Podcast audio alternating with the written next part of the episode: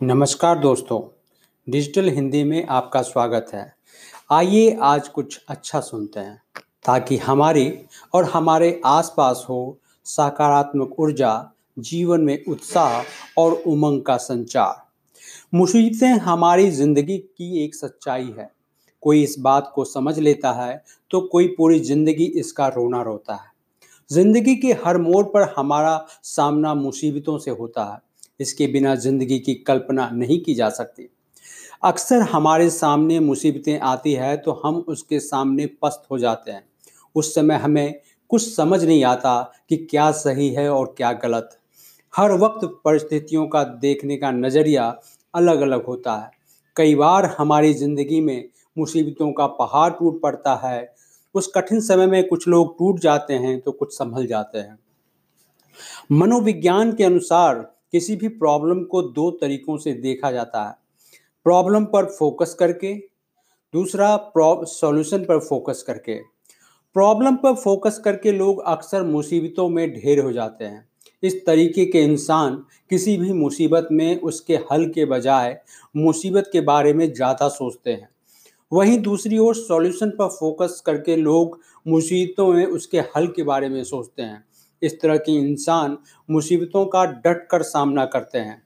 दोस्तों, आज मैं आपके साथ एक महान सॉल्यूशन पर फोकस करने वाले इंसान की कहानी शेयर करने जा रहा हूँ, जो आपको किसी भी मुसीबत से लड़ने के लिए प्रोत्साहित करेगी मोटिवेट करेगा।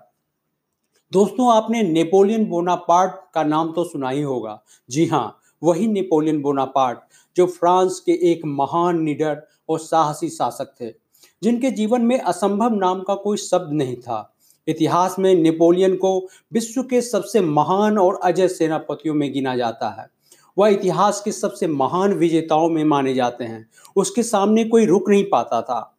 नेपोलियन अक्सर जोखिम से भरे काम किया करते थे। एक बार उन्होंने अल्पस की पर्वत के पार जाने का ऐलान किया और अपनी सेना के साथ चल पड़े। सामने एक विशाल और गगनचुंबी पहाड़ खड़ा था। जिस पर चढ़ाई करना असंभव था। उसकी सेना में अचानक हलचल की स्थिति पैदा हो गई। फिर भी उसने अपनी सेना को पढ़ाई पर, चढ़ाई करने का आदेश दिया। पास में ही एक बुज़ुर्ग औरत खड़ी थी। उसने जैसे ही यह सुना, वह उसके पास आकर बोली, क्यों मरना चाहते हो? यहाँ जितने भी लोग आए हैं, वह मुँह की खाकर यहीं रह गए। अगर अपनी ज़िंदगी से प्यार है तो वापस चले जाओ। उस औरत की यह बात सुनकर नेपोलियन नाराज़ होने के बजाय प्रेरित हो गया और झट से हीरो का हार उतारकर उस बुज़ुर्ग महिला को पहना दिया और फिर बोले, आपने मेरा उत्साह दो गुना कर दिया है और मुझे प्रेरित किया है। लेकिन अगर मैं ज़िंदा बचा तो आप मेरी जय जयकार करना। उस औरत ने नेपोलियन की बात सुनकर कहा, तुम पहले इंसान हो जो मेरी बात सुनकर हताश और निराश नहीं हुए। जो करने या मरने और मुसीबतों का सामना करने का इरादा रखते हैं, वह लोग कभी नहीं हारते।